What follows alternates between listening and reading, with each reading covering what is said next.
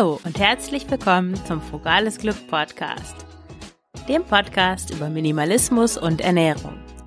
Ich bin Marion und zeige dir, wie du mit weniger Zeug und einem entspannten Essverhalten glücklicher und selbstbestimmter leben kannst.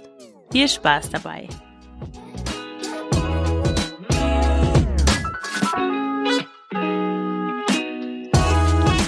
Heute ist Michael Klump bei mir zu Gast. Michael bloggt seit 2011 auf Minimalismus Leben über Minimalismus, Achtsamkeit, gute Gewohnheiten und ein einfaches, glückliches Leben. Von Michael gibt es gleich zwei Podcasts zum Thema Minimalismus. Den Minimalismus Podcast und den Minimalismus Leben Podcast, in dem er jede Woche mit interessanten Menschen über Minimalismus und alles, was damit zusammenhängt, spricht. Auch mich hat er schon interviewt. Die Folge findest du in den Show Notes. Im Frugales Glück Podcast haben wir über Michaels Weg zum Minimalismus gesprochen, über den Minimalismus Stammtisch, den er organisiert, übers Ausmisten, Teilen und Verschenken, über Kleidung, über Glück und Zufriedenheit, über Philosophie und das gute Leben und über vieles mehr. Viel Spaß mit dem Gespräch mit Michael. Hallo Michael, schön, dass du im Frugales Glück Podcast zu Gast bist. Ja, vielen Dank für die Einladung. Ich freue mich dabei zu sein.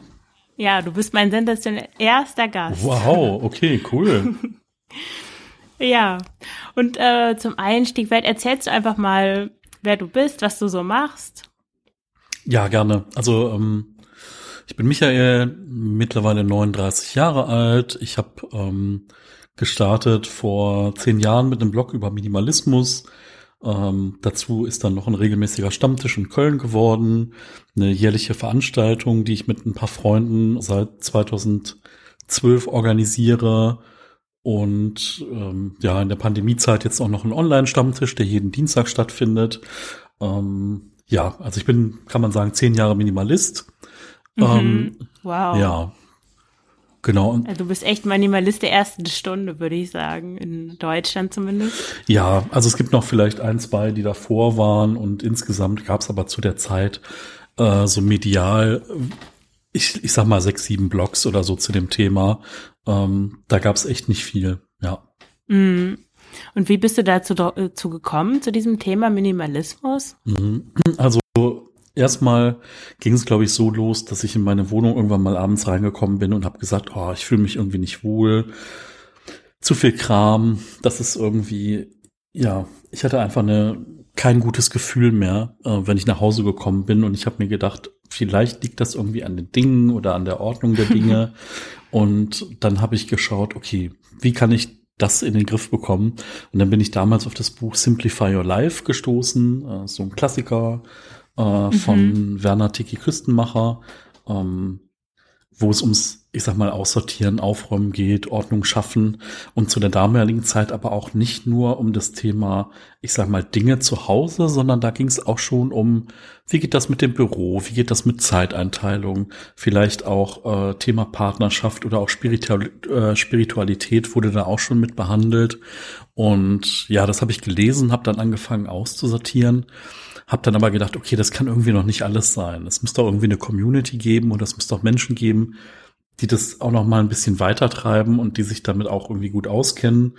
Und dann bin ich irgendwie auf äh, englischsprachige Blogs gestoßen, vor allen Dingen Leo Babauta, der hat den Blog zenhabits.net und mhm. äh, der hat damals schon, ich sag mal, das Thema ähm, Minimalismus und äh, aufgebracht, ist auch so genannt und das aber dann auch nochmal verbunden mit so Themen wie ähm, Achtsamkeit im Alltag und sie hat eine sehr klare, ähm, gut lesbare Sprache benutzt, die auch wirklich zu dem Kern kommt und das hat mich sehr begeistert und ja, dann habe ich gedacht, jetzt fange ich mal an, ein bisschen darüber zu schreiben, wie es mir so beim Aussortieren geht und ja, daraus ist dann der Blog entstanden. Mhm, ja, spannend. Ich finde auch äh, den Blog von Leo Barbauta ganz, ganz großartig, weil da so die Form zum Inhalt passt. Also sowohl wie er schreibt, also so, so klar mhm. und auf den Punkt, ohne was Überflüssiges, aber dann auch so das Design, das ist einfach nur schwarz-weiß ist, ohne Bilder und so sehr minimalistisch. Das ist schon sehr cool. Ja, auf jeden Fall. Also, dass er auch irgendwie jede, alle Texte, die er schreibt, kann man sich auch einfach, äh, kann man anderweitig einsetzen. Äh, das hat dazu geführt, dass mal irgendwie 2012 oder 13 irgendwelche Texte, die er geschrieben hat, jemand dann ins Deutsche übersetzt und als Buch herausgegeben hat. Ähm, oh wow, echt? Ja, das ist echt, echt verrückt. Und ja, ich glaube, dass Leo Babauta wirklich so ein bisschen in Vergessenheit äh, geraten ist bei vielen, die sich mit Minimalismus beschäftigen, weil die halt alle aus Amerika primär, primär so The Minimalists kennen oder mm, vielleicht noch ja. so nachhaltigkeitsmäßig im englischsprachigen Raum Bea Johnson und danach wird's mm. halt irgendwie sehr, sehr viel weniger. Ähm, und deswegen immer wieder mal eine tolle Inspiration, da einfach mal ein paar Texte zu lesen, finde ich. Ja, auf jeden Fall. Ja, ich verlinke das in den Shownotes für all die, die das noch nicht kennen. Wie ging das dann weiter? Also du hast mit dem Ausbisten angefangen und dann hast du auch den Blog gestartet.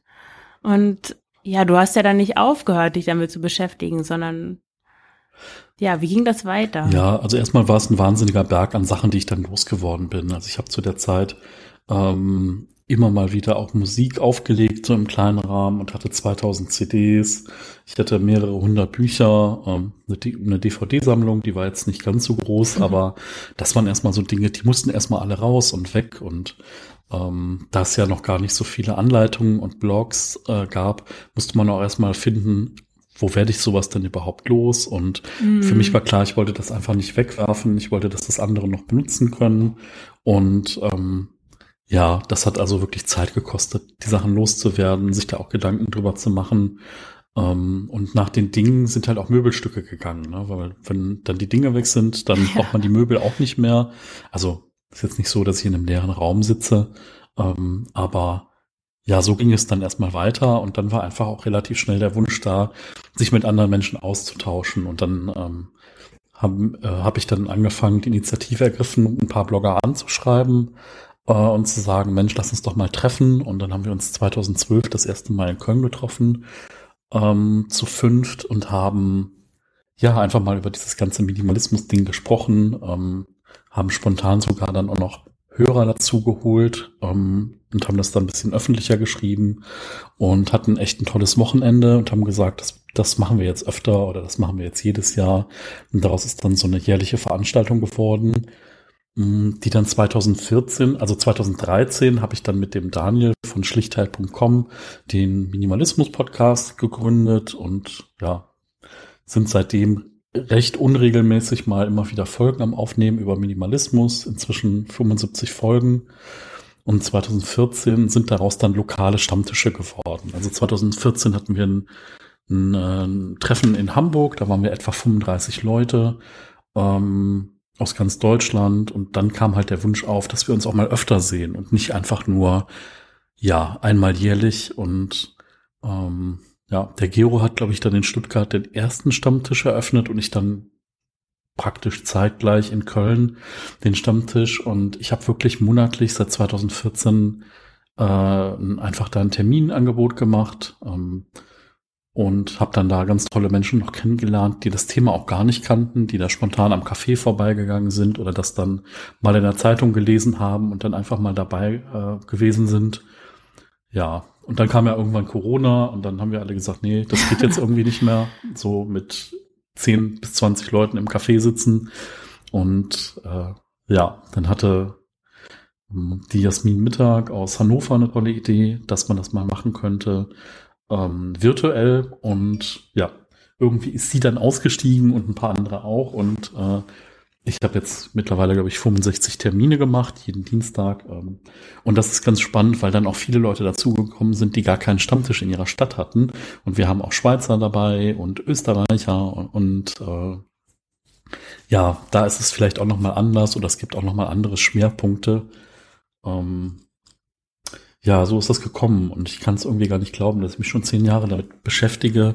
Ähm, es ist echt verrückt, wenn man so zurückguckt und denkt, oh, wie hat das angefangen und mittlerweile äh, gibt's halt riesige Angebote auf YouTube, auf Instagram. Ähm, viele Bücher sind geschrieben worden, viele gute, einige schlechte. Ähm, ja, und es ist echt, echt interessant, das irgendwie so in diesem ganzen Verlauf sehen zu können. Und ähm, ja, ich finde es manchmal ein bisschen spannend, wenn es immer so ein Überangebot gibt, dann findet man manchmal nicht so den eigenen Weg. Ne? Dann macht man halt irgendwie Aufräumen nach Marie Kondo oder keine Ahnung nach dem äh, Packing Party äh, Prinzip von The Minimalists, dass man so einen Umzug simuliert oder so. Das sind alles. Oh, das könnte ich noch gar nicht. nicht. Ah, ist also Packing Party. Eigentlich auch eine ganz kreative Idee, wenn man mal so dieser Hauruck, ich möchte alles an einem Wochenende machen Typ ist, dann packst du einfach deinen ganzen Besitz in Kisten und nimmst einfach nur noch raus, was du brauchst. Also, es wäre jetzt Quatsch, das Bett abzubauen zum Beispiel, ne? oder die Zahnbürste ah, wegzupacken. Ja. Mhm. Man muss ja auch nicht da, also die haben das wirklich gemacht so. Ähm, aber dann merkst du halt mal, was du wirklich brauchst. Und ja. Ach so, ja, ja, ich kenne das von Christoph Herrmann, der nennt das Tabula Rasa Methode. Ah, okay, aber eigentlich ist das von den äh, Minimalisten. Ja, ja, genau. Okay. Okay, aber spannend, dann bist du ja eigentlich, also von so einem monatlichen Treffen, dann ist es jetzt eigentlich mit Corona, sind die Stammtische häufiger geworden. Und wahrscheinlich auch, wie viele Leute nehmen da so dran teil? Mm, ich glaube, ganz am Anfang hatten wir mal einen Peak, da waren wir über 40. Mittlerweile hat oh. sich das so eingependelt auf so, ich sag mal, 15 bis 20 Leute. Mal ein bisschen mehr, mal ein mhm. bisschen weniger. Ähm, ja, jetzt letzte Woche dem ähm, EM-Spiel geschuldet, war es dann so, wir waren irgendwie zehn, zehn Leute, was aber auch schön ist, weil die Gespräche nochmal intensiver werden dann und äh, nochmal, ja, weil es nochmal ein bisschen tiefer geht, ist wirklich äh, ein interessanter Austausch und ja, das sind auch wirklich Freundschaften drüber entstanden, weil mhm. ähm, das Interessante am Minimalismus ist einfach dieser Punkt, ähm, man teilt halt eine gewisse Basis von Werten und äh, es ist dann nicht mehr so wichtig, was du dann eigentlich gelernt hast oder was dein Beruf ist, sondern du teilst halt schon so eine relativ große Basis und ähm, ja, man ist sich deswegen schon mal näher. Also auch die Geschichten darum, ne, um Besitz, um warum man vielleicht auch an so vielen Dingen festgehalten hat oder warum man mm. in Beziehungen geblieben sind, die, äh, die einfach äh, Beziehung geblieben ist, die nicht so gut war, ähm, das dann auch zu reflektieren mit anderen Menschen da kommen manchmal Sachen hoch, die hätte man vielleicht mit, mit bekannten Arbeitskollegen oder Freunden gar nicht so doll besprochen. Und äh, ja. ja. Ja, dass man überhaupt darüber nachdenkt. Viele Menschen machen sich ja gar keine Gedanken über das, was sie besitzen, was sie so machen den ganzen Tag. Genau, das stimmt. Und überhaupt so ein Bewusstsein dafür zu haben, ich, das schafft ja echt schon mal so eine Gemeinsamkeit, wo man dann gleich denkt, ah, noch jemand, der sich damit beschäftigt, ist ja großartig. Ja, auf jeden Fall. Wie ist denn dein Umfeld damit umgegangen, dass du auf einmal ja alle Sachen rausgeworfen, also nicht alle Sachen, aber vieles rausgeworfen hast aus deiner Wohnung? Man muss das so ein bisschen ja auch darunter unter dem Aspekt sehen, dass es damals, dass es noch nicht populär war. Ne? Also heute können halt mhm. viele mit dem Begriff schon ein bisschen was anfangen oder in großen Städten oder Studenten oder es gibt halt ne, Filme auf Netflix und damals war das halt so, meine Eltern waren erstmal total dagegen und haben gesagt, ähm, du kaufst ja eh alles wieder neu, mach das nicht, du verschwendest dein oh, Geld. Oh, ähm, andere Leute waren auch skeptisch, ähm, was das Thema angeht. Und ähm, ja, irgendwie die Zeit hat mir dann recht gegeben. Ähm, aber es war wirklich so am Anfang, äh, da mach mal langsam und mach mal nicht so viel. Und ähm, auch so, was ganz oft aufkam, war dieses Thema, in diesen 2000 CDs, also vielleicht sollte ich dazu sagen, es waren alles gekaufte CDs und es war nichts gebranntes oder so. Mhm. Ähm, oder irgendwie anders beschafft oder kopiert oder so. Ähm, da steckt natürlich ein Wert drin. Ne? Also damals in der Zeit habe ich etwa im Monat 150 bis 200 Euro für CDs ausgegeben oder die zehn Jahre davor, sagen wir mal. Ähm, und das ist halt echt viel Geld gewesen, wo natürlich nur ein Bruchteil, also man kennt das, ne, wenn man irgendwas verkauft, irgendwie auf den diversen Plattformen, da kriegt man so irgendwas zwischen 50 Cent und drei Euro. Wenn es mm, gut ja. läuft, drei Euro. Und ähm, ja. Ähm, ja, und das war einfach so eine Sache. Ähm, klar, da ist dann Geld weggegangen, aber ist halt auch so ein klassischer Effekt, dass man einfach vielleicht zu sehr an Dingen festhält, weil man denkt, sie haben noch einen Wert. Und man sieht den Wert ja erst in dem Moment, wenn man versucht, es zu verkaufen, wie der tatsächlich auch ist. Ne? Ja, das ist dann oft bitter. Also für mich war das auch leichter, Sachen zu ver also los, also auszumisten, wenn ich sie dann wirklich verkaufen konnte, wenn ich Geld dafür bekommen habe. Das mhm. habe ich gedacht, aha, ich bekomme Geld, dann könnte ich es mir ja jederzeit wieder kaufen. Aber wenn ich ja jemals, ich weiß nicht, wie viel haben CDs früher gekostet? 20 Mark oder so? Ja, also äh. also zwischen, ich sag mal, zwischen 12 und 20 Euro, je nachdem. In der Spanne war das meistens, ja. Ja. Ja, wenn man dann denkt, ja, ich habe das dafür ausgegeben und jetzt kriege ich 50 Cent, ja, das ist irgendwie blöd. Aber ja, ich hatte zum Beispiel ganz viele Sachen so vom Flohmarkt, so Kleidung, so Vintage, das war da noch irgendwie so ein ganz mhm. neuer Trend und dann habe ich die dafür ein paar Euro gekauft und konnte die dann auf Kleiderkreise damals noch so für 10, 15 Euro das Stück wiederverkaufen. Das war natürlich super. Aber ja, 2000 CDs, ja, das, ja, und da gab es ja auch noch nicht so was wie Spotify, oder? Oder wie hast du denn dann ähm, weiter Musik gehört? Also die, hast du das alles digitalisiert? Also ich habe einen Teil digitalisiert, aber irgendwann kam dann halt auch Spotify auf und das war für mich natürlich so, oh wow, klasse. Und ähm, ja, also natürlich zu diesem Musikauflegen, da gehörte natürlich auch ein Mischpult dazu, da gehörten Kopfhörer dazu und Boxen und Verstärker und halt viele Dinge, ähm, die man dafür einfach gebraucht hat. Das ist natürlich auch alles mitgegangen. Ähm, was ich da halt auch gemerkt habe, ist dieses Dinge ziehen Dinge an. Also wenn man so ja. an sein Smartphone denkt, dann kommt da eine Hülle drum und vielleicht noch so eine Schutzfolie drauf und dann hat man vielleicht noch irgendwo ein zweites Ladekabel und ähm, ja, oder man hat einen Fernseher und naja, vielleicht müsste dann noch irgendwie mit dem Internet verbunden werden oder da kommt eine Soundbar dran oder eine Spielekonsole oder sonst was. Ähm, das hat man manchmal gar nicht so auf dem Schirm, wenn man dann denkt, ach ja, oder keine Ahnung, ich fange mit dem Nähen an. Da brauche ich ja nur eine Nähmaschine. Ja. Äh, nein. Ja, aber ich höre das auch, ich lese das immer wieder auf Facebook so ähm, als, als so eine Art auch Ausrede, nicht mit, das so Minimalismus ist nichts für mich, weil ich habe einen sehr also materialintensives Hobby. So, dann, dann machen die Leute irgendwelche Rollenspiele oder auch gerade so Handarbeiten. Aber ich finde, man kann auch solche Hobbys haben, also die kann man auch minimalistisch betreiben. Also nur weil ich nähe, brauche ich ja, ich kann 100 Stoffe haben, ich kann aber auch nur 10 haben. So. Ja, ja, total. Also vor allen Dingen muss man da auch anfangen, dann größer zu denken. Ne? Also wenn wir einfach nur mal an Foodsharing denken oder so. Dinge, die ich nicht brauche, kann jemand anders vielleicht brauchen. Ne? Wenn man jetzt irgendwie Stoffe hat und einem gefallen fünf oder zehn davon nicht mehr oder 20 oder 50, dann äh, stellt man sie einfach irgendwo rein. Und ähm, was ich interessant finde, es muss ja nicht auch direkt dieses Verkaufen immer sein. Es kann ja auch so eine wirtschaftliche Nutzungsgeschichte geben, ne? dass man sagt, wie so eine Kleidertauschparty, jeder bringt jetzt seinen Kram mit, den man so hat und ähm, dann ja, dann tauscht man untereinander. Keine Ahnung, ich kenne das so vom äh, aus dem Bekanntenkreis. Wir haben uns mal eine Zeit lang äh, irgendwie mit Spirituosen beschäftigt und jeder hat sich dann eine gute Flasche rumgekauft und dann haben wir gesagt, ja, ich möchte mir jetzt aber keine fünf kaufen. Dann treffen wir uns einfach zu fünft und jeder bringt so seinen Lieblingsrum mit. Und dann kann man mal durchprobieren. Ähm, oh, das ist super. Ja, also und da einfach mal irgendwie kreative Wege finden, um die Ecke denken und auch mal irgendwie in so gemeinschaftlichen Sachen denken. Ich weiß, es ist auf dem Land schwierig und je nach Bundesland und je nach Stadt ist es wahrscheinlich auch erstmal Überwindung, die das kostet, aber eigentlich kann man nur gewinnen mit sowas. Ja, auf jeden Fall. Ja, gerade dieses Teilen, das ist auch noch ganz äh, stark unterschätzt, finde ich. Das hat so viel Potenzial.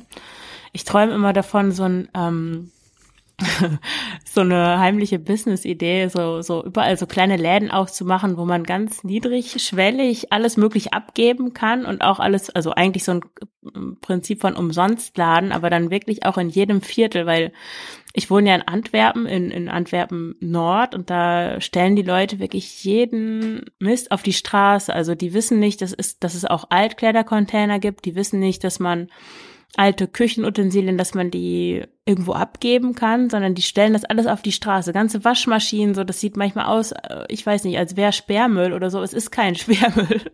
Wow. Und da gehen dann so viele Ressourcen bei, bei irgendwie einfach so weg. Und hm. wenn die Leute die, die Dinge einfach äh, lokal, also direkt in dem Wohnviertel abgeben könnten, und sich dafür vielleicht noch was Neues aussuchen könnten, dann würden die auch nicht, also andererseits kaufen die dann ja auch viel einfach neu für ihre Kinder so, oder gibt es so ein Euro Läden, wo sie dann die Kleidung kaufen, obwohl es bessere Qualität eigentlich gebraucht gäbe, aber ja, um das zu finden, muss man immer so recherchieren und das machen dann viele nicht.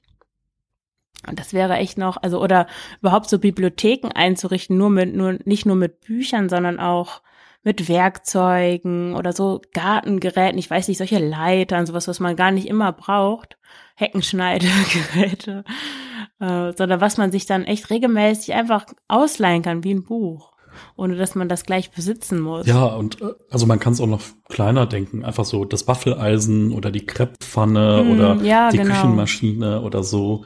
Ähm, also im Moment alles vielleicht ein bisschen sensitiv wegen Corona, Desinfektion ah, und so, aber ähm, ja, also auch eben wie du, wie du Vintage gesagt hast, das ist ja im Moment ein Riesentrend. Also ich war zuletzt hier in, in Köln, da gibt's das belgische Viertel, ähm, weil alle Straßen, Aha. alle Straßennamen äh, ähm, so, so sind. Ähm, und da gab's auch so einen riesigen Hipster-Vintage-Laden, wo es einfach so, ich sag mal, diese es gab diese lilanen Jogginganzüge von Puma oh, und es gab oh, irgendwelche, ja. irgendwelche He-Man-Pullis und irgendwelche anderen Kram und du dachtest so, boah, wie will denn das anziehen? Aber wenn du jetzt auf eine 90er-Jahre-Party möchtest oder wenn jemand eine Motto-Party macht zum Geburtstag, großartig. Absolut, aber es gibt auch Leute, die ziehen diese Sachen an und zwar alle miteinander kombiniert. Ja, aber also ich habe irgendwie das Gefühl gehabt, dass man da noch mal alles zum Neupreis kaufen muss, ne? Also weil das halt echt so kuratiert mhm. war oder auch wirklich nur der, das schrägste Zeug, wo ich dann echt dachte, ähm, gut, also wenn ich so rumlaufe, dann muss ich halt echt irgendwie in einer Kreativagentur sein oder halt äh, so ein Ego haben wie, keine Ahnung wer. Ähm, ähm, also gerade dieses Lila ist für mh. Männer auch eine interessante Farbe. Ja, also kann man ja tatsächlich tragen und hat, hat ja auch jeder getragen zu der Zeit. Ähm, aber klar, mittlerweile kann man sich das echt auch nicht mehr so vorstellen. Ähm, ist vielleicht auch so ein Thema, wo man, äh, was, was mit Minimalismus so ein bisschen einherkommt, ist so ein Trend. Ich nenne das immer so dieses, äh, das ist so Debranding, also du nimmst einfach die Labels runter. Mm. Ne? Also man kann das machen, wenn man jetzt zum Beispiel noch keine, wenn man jetzt noch Flüssigseife oder so benutzt, man bekommt immer ganz gut von diesen Packungen diese Aufkleber runter, also von Marke XY und danach hat man eine neutrale ja. Flasche und äh, es sieht total interessant aus und ähm, man ist dann nicht mehr so, ja, man muss die Werbung nicht immer mitlesen. Ne? Um, ja, das finde ich auch, ja. Und es ist auch einfach schöner. Ja, auch bei Kleidung, das macht auch einen riesen Unterschied, wenn man nicht einfach Werbung läuft für irgendwelche großen Firmen ähm, das ist halt auch eine schöne Sache. Äh, klappt nicht immer, geht auch nicht immer, aber grundsätzlich ähm, kann man das immer mal ausprobieren, was das so mit einem macht. Man sieht das ja bei vielen Leuten, dass so das Thema Kleiderschrank, Garderobe äh, auch was ist, wo man ja, wo man wirklich um die Hälfte oder um zwei Drittel reduzieren kann. Ja, das ist, glaube ich, für viele Leute ein ganz großes Thema. Ich weiß auch nicht, wieso wieso das eigentlich so schwierig ist für viele Leute da auszusortieren. Ich habe das öfters mal mit meiner Mutter gemacht, so einen kleinen, komm Mama, wir müssen jetzt mal aus Workshop, weil sie will das auch immer. Also ich zwinge ja niemanden zu irgendwas, aber dann, ja, irgendwie sammelt sich das wieder automatisch an und dann hat sie da echt 50 Blusen hängen, die alle gleich aussehen und ja, irgendwie. Das ist so ein bisschen dieses, das kann man noch mal gebrauchen, das war teuer, ja. das ist ja noch nicht kaputt, warum soll ich das weggeben? Und ähm, ja, der Kleiderschrank hat halt vier Meter für eine Person. warum, warum sollte ich das jetzt reduzieren? Äh, ja, das ist ja schwierig. Ja, ja, das wird oft, also ich, ich glaube, es wird einfacher, wenn man das wirklich einmal gemacht hat und merkt, wie, was für eine Erleichterung das ist, wenn man auf einmal nur noch zehn Oberteile hat oder irgendwie sowas in der Größenordnung und dann merkt, oh Gott, ich muss mich wirklich nicht mehr entscheiden. Ich kann einfach irgendwas nehmen und es passt und ja, es ist so übersichtlich und ich habe halt keine Entscheidungsschwierigkeiten mehr, aber dafür muss man sich erstmal überwinden und das alles rauswerfen. Ja, das Einzige, was dann wieder so reinkommt, dadurch ist dieses, oh, jetzt wird's aber knapp. Jetzt habe ich nur noch die letzte Jeans oder irgendwie sowas. So Dinge, die man halt irgendwie sein ganzes Leben davor nicht mehr kannte. Und klar, wenn man weniger Ja. hat, ähm, tragen sich die Sachen natürlich auch schneller auf. Das ist vielleicht sowas, Das was man stimmt, dann auch ja. erstmal merkt, ähm, wenn man dann weniger hat. Äh, aber insgesamt finde ich das gut. Also man hat ja nur noch Highlights dann im Kleiderschrank hängen und man kann blind reingreifen. Ja. Ähm, natürlich gibt's noch nochmal Unterscheidungen. Bei Frauen gibt's natürlich nochmal andere Kategorien, ich sag mal, Kleider, Business-Outfits. Äh, Männer haben's da einfacher, ne? Irgendwie so. Auf jeden Fall. Das ist eigentlich so ungerecht. Also ich weiß nicht, in welcher Richtung, dass es für Frauen so viele äh, Möglichkeiten gibt oder für Männer so wenige. Ja, ja, das stimmt. Also, aber ich sag mal, als Mann irgendwie mit einem blauen und einem schwarzen Anzug und ein paar Hemden in einer neutralen Farbe, dann bist du eigentlich ja schon immer da, ne? Egal ob jetzt Beerdigung, Hochzeit, Business, ähm, Mhm. dann noch ein paar schwarze Anzugsschuhe oder braune dazu und äh, ja, damit hast du eigentlich 95 Prozent in dem Umfeld abgedeckt und privat kann man halt irgendwie tragen, wo man, wo man Bock drauf hat. Also, Ja, genau. Ja, ich finde das schon bei Frauen mit den ganzen Schuharten, die es gibt. hm, Oh, und äh, ich, viele sind auch davon überzeugt, sie bräuchten wirklich von jeder Sorte auch ein Paar. Also egal, also Ballerinas, Perms, Stiefeletten, Stiefel, ohne dass dann auch, also eigentlich ist ja der Punkt, dann zu hinterfragen, was brauche ich eigentlich wirklich und was will ich? Also ich zum Beispiel finde Ballerinas ganz furchtbar, nicht weil ich sie sehr hässlich finde oder so, sondern weil mir im Sommer immer sehr warm wird und ich schwitze an den Händen und an den Füßen und dann sind Ballerinas ein totaler Albtraum. Also sobald es mehr als 18 Grad sind, trage ich nur noch Sandalen. Und ich habe früher auch immer gedacht, ich brauche Ballerinas, ich brauche Perms, obwohl ich nie irgendwie so einen Job hatte, der repräsentativ war. Und äh, ja, so ein Quatsch. Dann hatte ich den ganzen Schrank vollstehen mit diesen ganzen Schuhen, die ich eigentlich nie getragen habe. Aber ich dachte, ja, das gehört ja dazu, zum Frau sein. So. Ich denke mal, es kann diesen Stressfaktor einfach reduzieren. Ne? Das ist so dieses, du stehst vor einem vollen Kleiderschrank und sagst, ich habe nichts anzuziehen. Ähm, wenn du dann am Ende halt vielleicht noch so ähm, sechs bis zehn tolle Outfits hast, in denen du dich wohlfühlst und es dann auch im Kopf Klick gemacht hat und okay ist, auch dasselbe Outfit mal, ja, ich sag mal, innerhalb von drei Wochen auch viermal anzuziehen.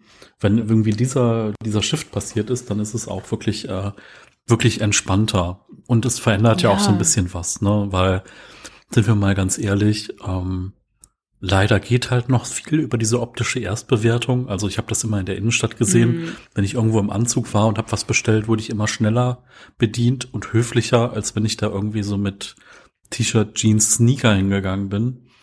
Ähm, ah, spannend. aber es gibt auch viele Ausnahmen. Also keine Ahnung, so einmal in der Oberklasse gibt's Ausnahmen. Also so, keine Ahnung, Fünf-Sterne-Hotel. ähm, Habe ich mal einen Gutschein geholt, so zum äh, zur Tea Time. Ähm, und ja, super professionell. Also ich hätte auch da stehen können mit meiner Rolex. Äh, es wäre kein Unterschied gewesen. Ich habe jetzt keine, aber ähm, vielleicht nochmal schnell hinterher gesagt. So, nein. Ich bin keiner von diesen Mini, äh, von diesen äh, Millionär-Minimalisten, die es ja auch gibt. Ähm, Ja, ja, aber diese, klar, das sind natürlich alles Muster, ne? Kleider machen Leute und so und man hat es schon ein bisschen dadurch aufgebrochen, dass man sich den anderen Minimalisten näher fühlt durch diesen, diese gemeinsamen Werte. Ähm, tja, und äh, man verbaut sich ja auch viel dadurch, wenn man einfach schon vorverurteilt und sagt, na ja, also äh, dieser Style oder dieser, dieser Typ äh, vom, vom Outfit her, ähm, da kann ich mir XY nicht mit vorstellen. Ähm, ich meine, es ist gut, dass man so ein paar Schubladen Mhm. hat, weil man da schneller reingreifen kann, als wenn man sich jedes Mal eine Meinung selber äh, bilden kann. Aber wir haben leider meistens oder wir haben immer zu wenig Schubladen und manchmal muss man die auch einfach mal durchmischen und äh, einfach mal ein paar davon auch entsorgen und wegwerfen. Ja, auf jeden Fall. Obwohl bei mir ist es, glaube ich, eher umgekehrt, wenn ich jetzt so jemanden sehe, der sehr modisch gekleidet ist, in diesem hellen lila Ton, der gerade vielleicht doch angesagt ist, ich fol- folge das auch nicht so, dann denke ich eher, hm, das ist so eine, die geht shoppen und die ist so, ich denke dann gleich, die Person ist oberflächlich, was ja auch wiederum totaler Quatsch ist, weil nur wenn man gerne sich neue Sachen kauft, das sagt ja gar nichts über die Person aus. Äh, ja, also das ist dann auch so eine Falle, finde ich manchmal um, in die umgekehrte Richtung. Stimmt, ja, ja, genau, dass man dann eher so, ja, in die andere Richtung geht. Ja, stimmt. Hm. Hast du das bei dir manchmal, dass du ähm, Lust hast, so Leute in deinem Umfeld zu missionieren oder zu überzeugen von, von Minimalismus? Nee, gar nicht. Also, ah. ähm, also es gibt so Momente, wo es mich mal juckt, ähm, aber finde halt dieses Leben und Leben lassen und äh, irgendwie das eigene Tun und Handeln als Vorbild für andere zu geben, ähm, ist natürlich was anderes, wenn jemand jetzt mich aktiv fragt und sagt, hier mal, äh, du kannst doch ausmisten, lass uns mal zusammen gucken oder so, dann laufe ich natürlich auch zur Hochform auf und äh, oh ja. das ist halt so eine Sache, ähm, man darf die Leute dann nicht überfordern, weil, weil nachher sortiert man ganz viel aus und danach sind sie traurig, weil sie irgendwie, weil der Kopf nicht hinterhergekommen ist äh, bei dem Aussortieren, aber ähm, grundsätzlich ähm, ja, ich weiß nicht, ob das Missionieren ist, wenn man über Minimalismus spricht sehe ich noch nicht so. Nee, ähm, würde ich auch nicht sagen. Ich finde halt auch, es ist halt ein Weg. Ne? Das ist so ein bisschen wie im Japanischen irgendwie so der, der Weg zur Meisterschaft. Der kann halt alles sein. Ne? Der kann halt irgendwie Bogenschießen sein, der kann aber auch äh, äh, Blumenstecken sein oder halt Teezeremonie äh, mhm. oder halt auch irgendeine Kampfsportart. Ne? Also ähm, oder halt Meditation. Ähm, und das finde ich halt interessant, dass du halt irgendwie ja viele Wege führen nach Rom und ähm, die Idee hinter Minimalismus, das finde ich auch immer wichtig, weil die Leute immer sagen, ja, warum machst du das eigentlich? Ähm, es bringt einem halt eine wahnsinnige Freiheit, ähm, eine Freiheit, eine Leichtigkeit und ähm, es macht einen auch zufrieden. Und das sind ja auch so mhm. Dinge, so Zufriedenheit. Ich finde immer schwierig das Wort Glück. Also es kommt auch mal drauf an, wie man es begreift, ne? weil das beim Wort Glück ist es immer so, ähm, Glück ist ja meistens auch immer was Temporäres, was Kurzfristiges, was nicht lange anhält. Ähm, wenn jemand sagt, ich bin glücklich, dann äh, steht er schon vor der Klippe, wo er wieder abstürzt. Ähm, deswegen ja. finde ich halt so zufrieden ist so ein bisschen so dieses, ja, dieses ein bisschen runtergepufferte Glück, was aber irgendwie länger vielleicht mhm. anhält oder die Chance auf längeren äh, Anhalt halt hat. Ähm, ja. Ja, das ist eher wie so eine Grundstimmung, ne? So ein hm. Hintergrund von, von Sein vielleicht. Von dem, wie man so, ja, wie man so ist.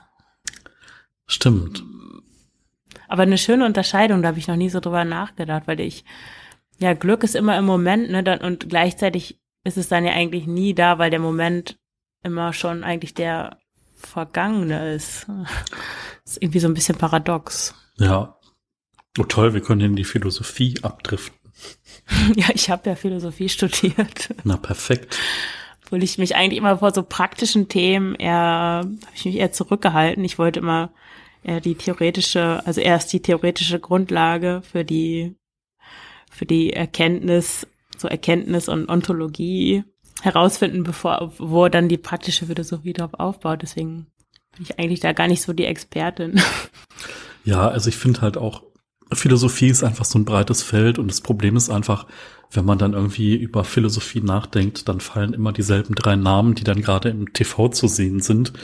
Ähm, und diese, und die begreifen sich dann einfach aber auch als mh, hm, Diskussionsteilnehmer, würde ich es einfach mal sagen, die dem noch mal eine andere Tiefe geben. Ähm, ja, obwohl ich sagen muss, es gibt halt schon so Leute wie äh, wie zum Beispiel Sloterdijk. Äh, wenn ich den in Diskussion gesehen habe, fand ich den immer großartig. Ähm, ja, Philosophie, total spannend. Habe ich auch mal einen Exkurs in der Schule gemacht, aber irgendwie war diese Lehrerin ein bisschen schwierig und ich musste dann wieder Religion nehmen. Ähm, aber ja, und privat habe ich auch mal versucht, in dieser Schulzeit dann einiges zu lesen.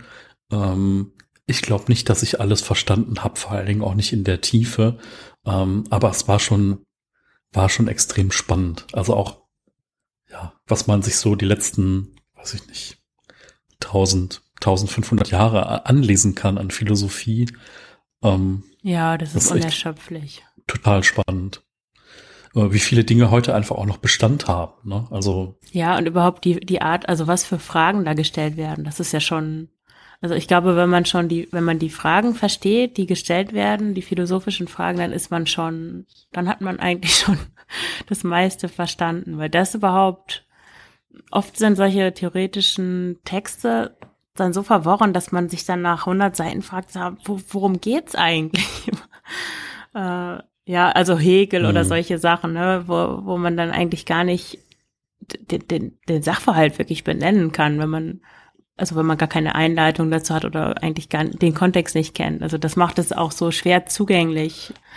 Stimmt, da werden ja auch Wörter dann entlehnt oder neue geschaffen und nochmal anders, mm. anders definiert einfach. Ähm, ja, klar. Und dann gibt's natürlich so seichte Einstiegssachen oder sowas wie Sophies Welt oder Café am Rande der Welt oder sowas, mm. ähm, wo man dann einfach über diese Fragen stolpert. Und ähm, das ist, ähm, das ist, glaube ich, auch ein interessanter Zugang über, über, äh, über Geschichten. Da einfach irgendwie ins Nachdenken zu kommen, ähm, finde ich, finde ich einfach auch spannend.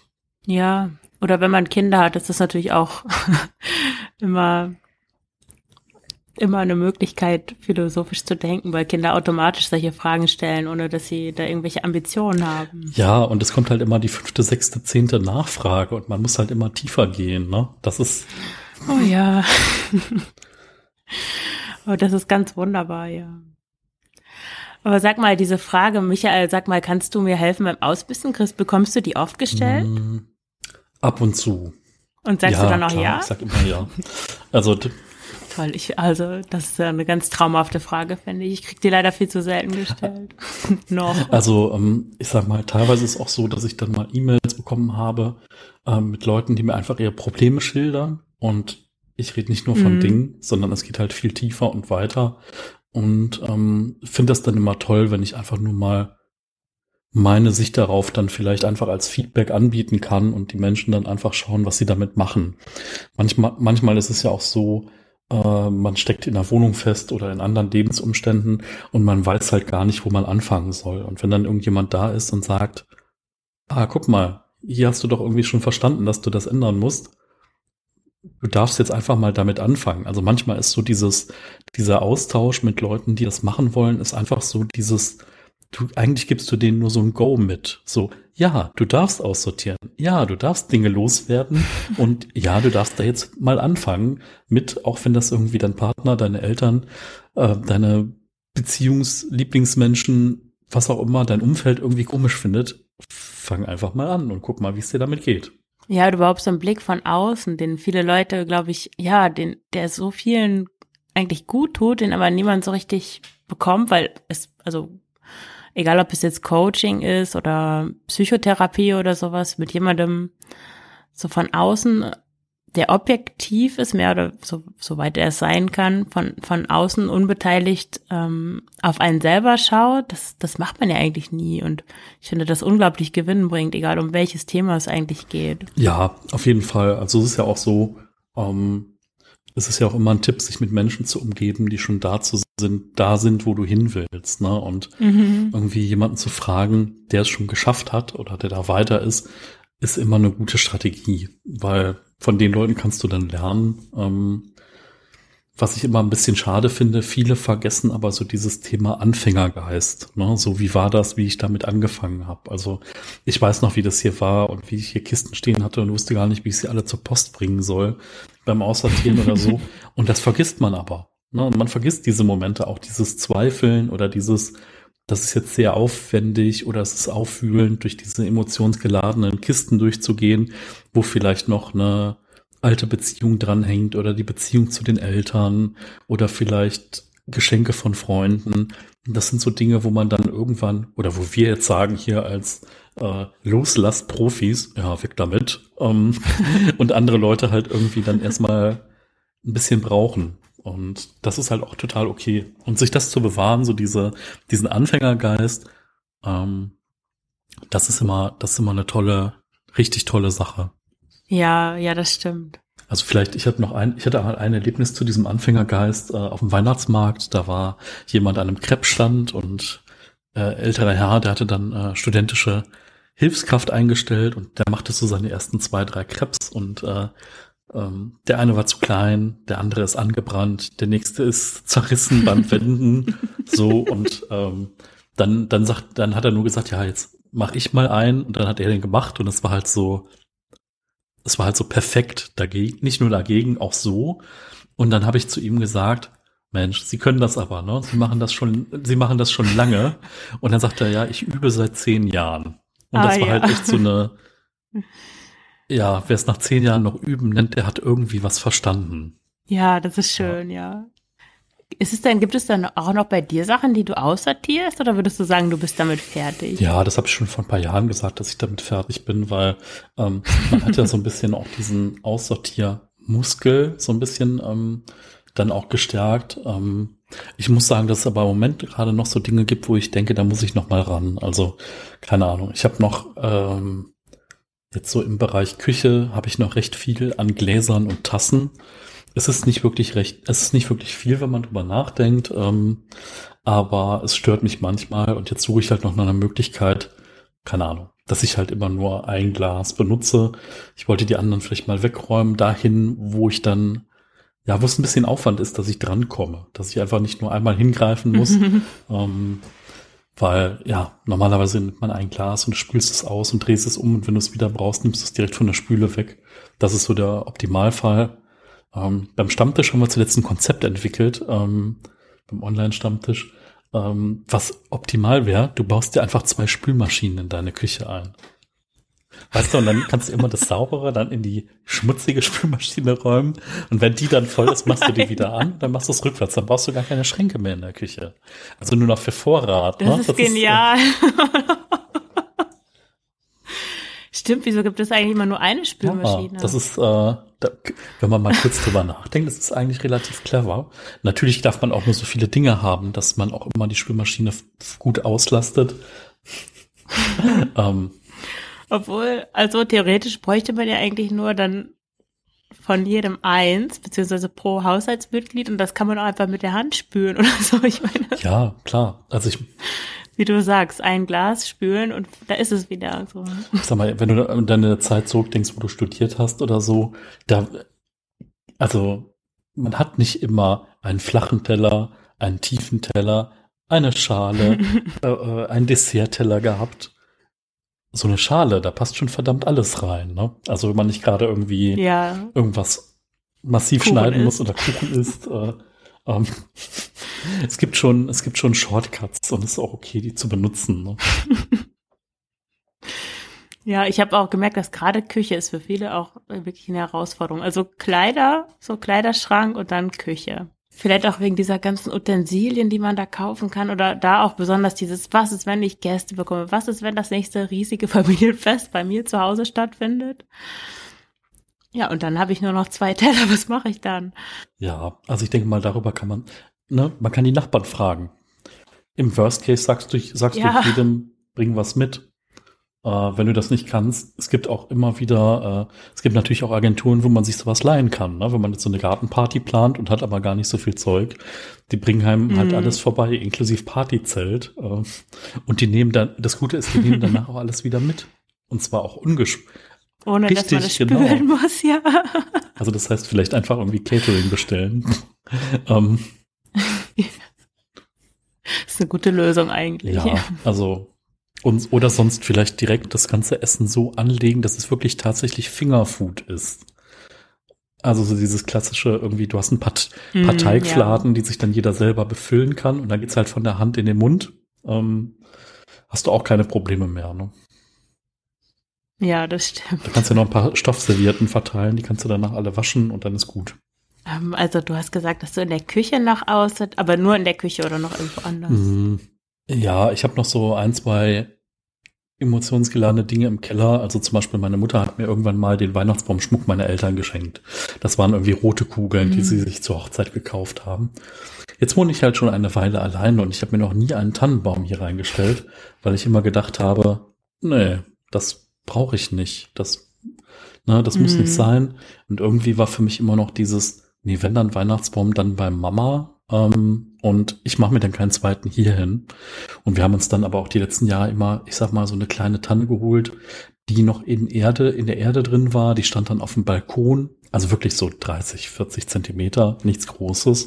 Und mhm. wir hatten immer dann vorher noch einen Deal mit dem Hausmeister ausgemacht. Der hat sich dann immer noch einen schönen der hat dann immer noch ein schönes Plätzchen für diese kleine Tanne gefunden und äh, ja, die ist dann irgendwie im Garten dann.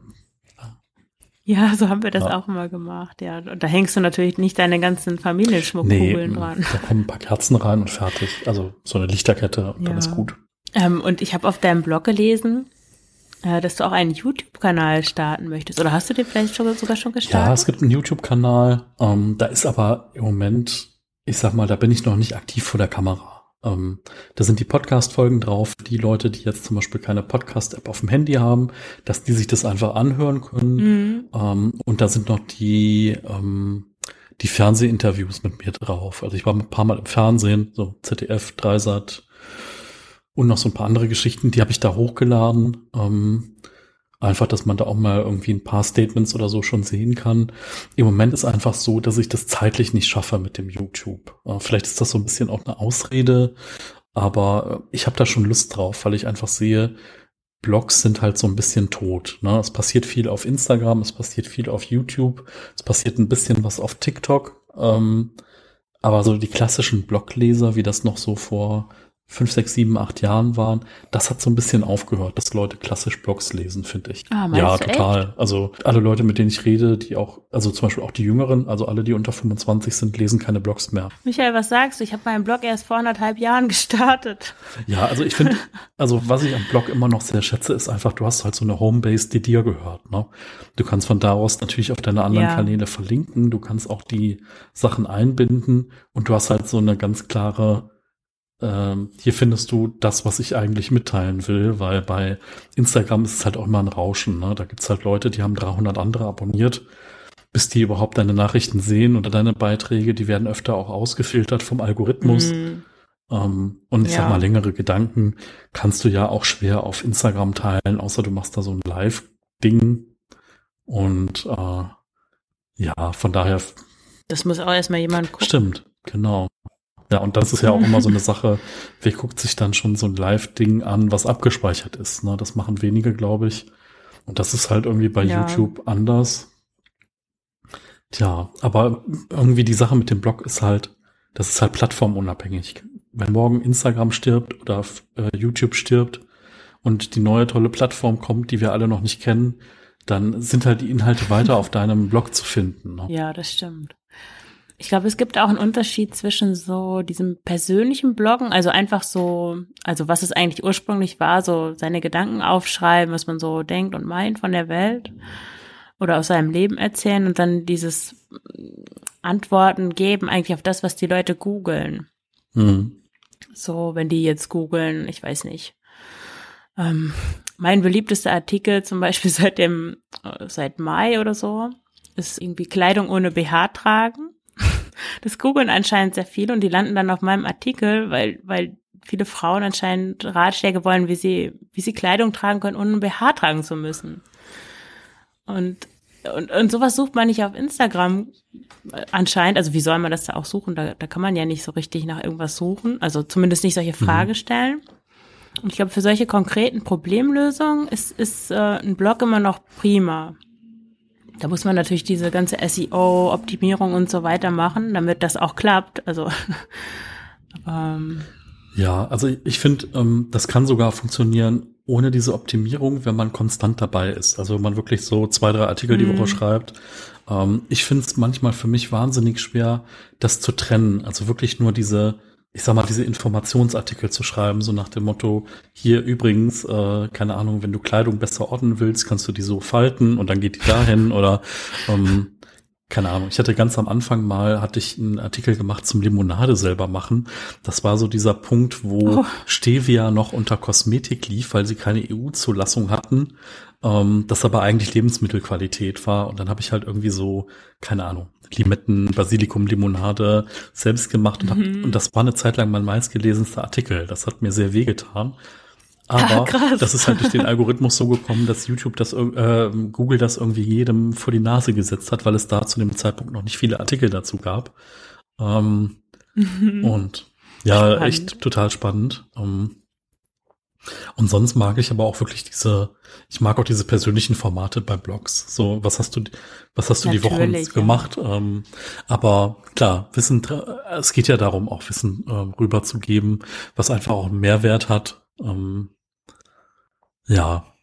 Aber auf der anderen Seite geht es ja auch ein bisschen darum, dass die Leute und die Menschen dich kennenlernen, so ein bisschen wissen, wer bist du, wie lebst du, wie sieht dein Alltag aus. Ähm, das ist ja auf Instagram auch nichts anderes. Ne? Da möchte ja auch keiner nur Infoposts lesen, klar, ja. sondern auch mal ein bisschen sehen, keine Ahnung, wie sieht's da aus oder wie auch immer, ja. Ja, ich finde, gerade auf Instagram kann man das eigentlich gut zeigen, weil man da immer durch diese Fotos, ja, kann man halt einfach mehr zeigen. Es ist schon logisch, weil man schreibt ja eigentlich keinen Blogartikel und, und nur Fotos und mit Bildunterschriften oder so. Ich habe ähm, seit einem oder zwei Monaten ein neues Handy. Also mein damaliger Freund hat mir sein altes geschenkt. Das ist auch eine ganz irre Sache. Er weiß, ich will keine, keine neuen keine neuen Sachen haben, weder Elektroartikel noch sonst irgendwas in neu. Und dann hat er mir sein altes, was er eigentlich auch erst ein halbes Jahr hatte, geschenkt, damit er sich das Neue kaufen kann. Weil er weiß, wenn er mir das Neue kauft, dann möchte, dann freue ich mich nicht darüber. Also hm. sehr interessante Überlegung.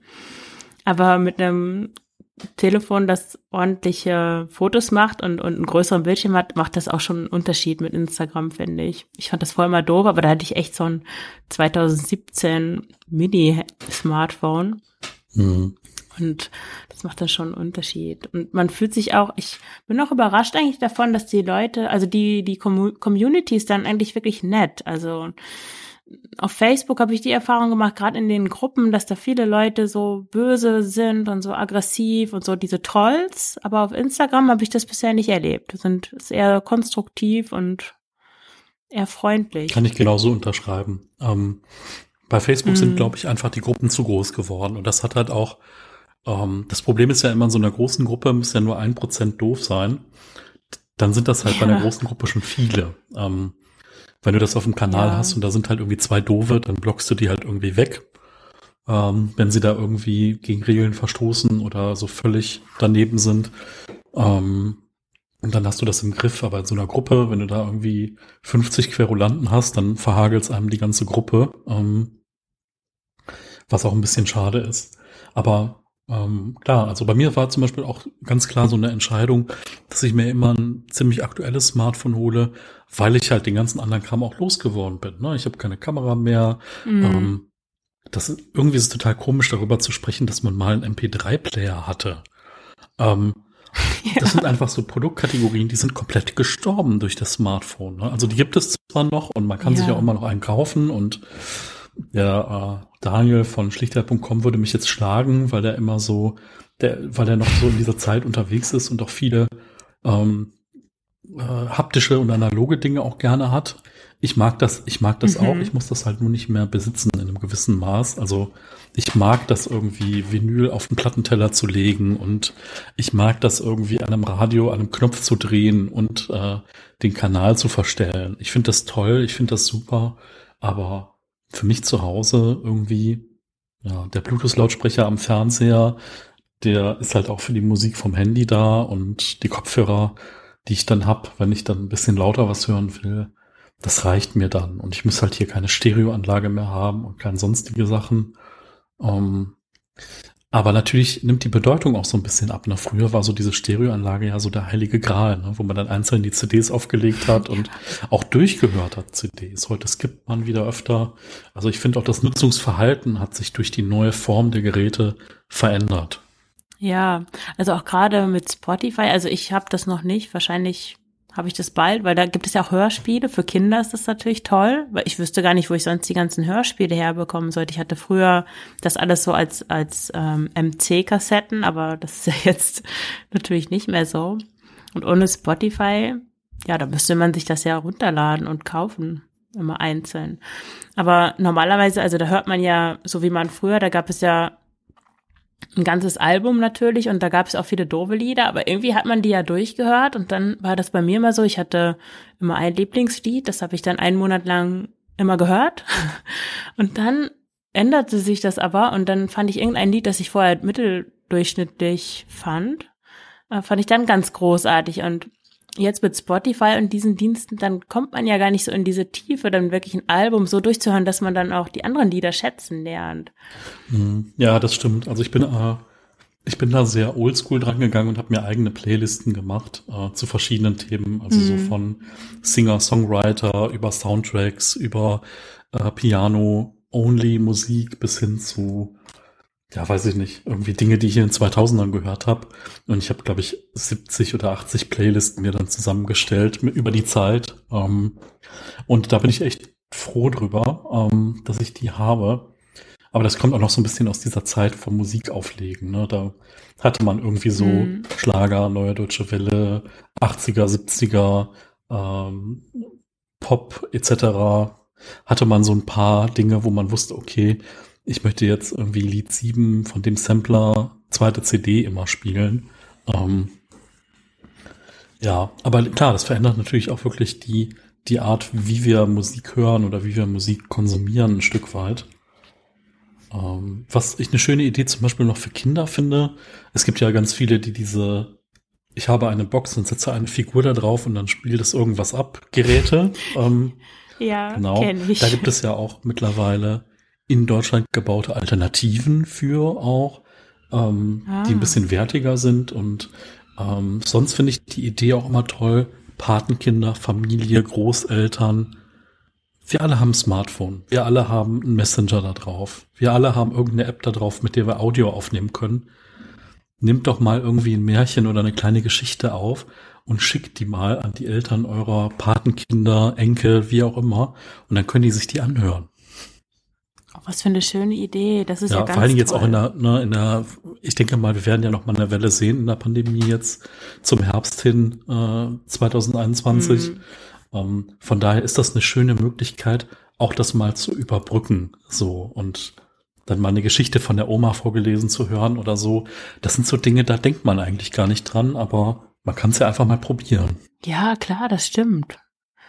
Total super. Das werde ich gleich mal an meine Familie weitergeben. Sehr gut. Okay, Michael, dann haben wir jetzt schon lange gesprochen. Ja, wow. Wo findet man dich denn, wenn man jetzt ähm, noch mehr von dir lesen, hören, sehen ich möchte? Ich glaube, am einfachsten geht man wirklich auf meinen Blog minimalismus-leben.de oder ähm, über Instagram, das ist dann minimalismusleben, alles zusammengeschrieben. Und da findet man eigentlich alles. So Links zu anderen Kanälen, ähm, Kontaktmöglichkeiten. Ja, schreibt gerne Kommentare, ähm, ja. Den Stammtisch findet ja, man genau, auch. genau, den Stammtisch, den kündige ich immer auf Instagram an, aber das ist halt jetzt immer, immer derselbe Post. Jeden Dienstag ab 19.30 Uhr über Zoom. ja, vielen, vielen Dank, dass du mich hier hattest, dass ich äh, ein bisschen was erzählen durfte über meinen, meinen Weg zum Minimalismus und äh, ja, vielen, vielen Dank. Ja, vielen Dank, dass du da warst, Michael. Hat Spaß gemacht. Mach's gut. Tschüss. Tschüss. Das war das Gespräch mit Michael Klump. Wenn du mehr über Michael erfahren möchtest, schau auf Frugales Glück nach. Den Link zur Folge und zu Michaels Blog, Podcast und YouTube-Kanal findest du in den Show Notes. Wie bist du zum Minimalismus gekommen? Ich freue mich auf deinen Kommentar in den Show Notes zum Beitrag dieser Folge auf Frugales Glück. Und wenn dir der Podcast gefällt, dann abonniere ihn und schreibe eine Rezension auf iTunes. Damit hilfst du mir, noch mehr Menschen mit den Themen Minimalismus und unbeschwerte Ernährung zu erreichen. Vielen Dank und alles Gute, deine Marion.